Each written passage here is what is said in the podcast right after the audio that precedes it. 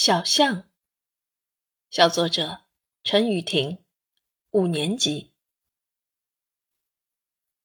在大部分人眼中的小象是幽静的，就像近代诗人陶渊明写的《桃花源记》一样，我也是这样认为的。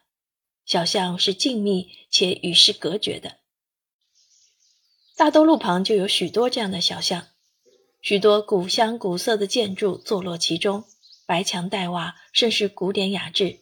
像走进了古香古色的小镇小村庄，脚下踏着青色的大砖块，砖块或布满苔痕，或出现裂痕，或凹陷不平。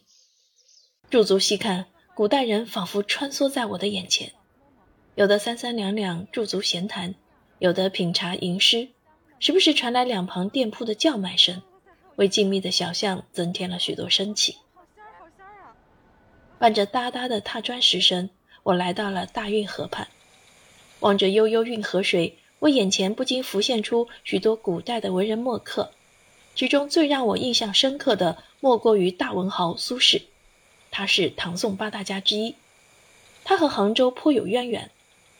苏轼曾担任过杭州市长，在任时修建水利、疏浚西湖，为百姓做了许多好事，还写下许多赞美西湖的诗词，深受百姓爱戴。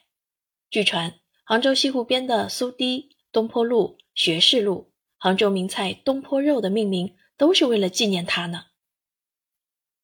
小巷的历史值得我们去探寻，小巷的今天也别有趣味。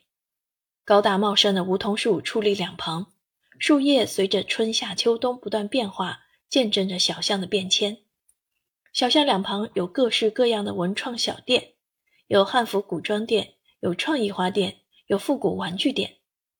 我最喜欢偶遇的一家手工饰品店，这里的每一样物品都是店主亲手制作的，从首饰、涂布到扎染织物，还有镶着老绣片的包包，透露着古典意味的服饰。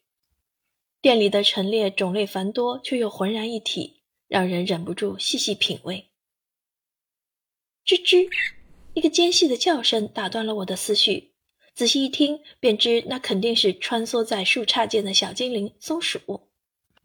你看，一只深灰色的松鼠爬在满是苔痕的墙壁，似乎在向我们表演它的绝技——飞檐走壁。另一只松鼠则是一看见有人来了，就嗖的一下躲进了高大又古老的梧桐树洞里。目送着松鼠们离开时，我的耳朵里又出现了一阵阵美妙的古琴声，若隐若现。似乎是不想打扰正在沉睡中的小象。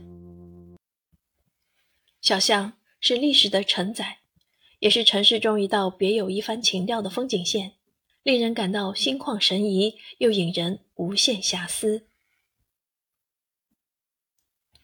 教师点评：文章采用穿珠子的方法，把所见所闻和所想联系在一起，开头简而得当，直接表达了小作者对小象的认知。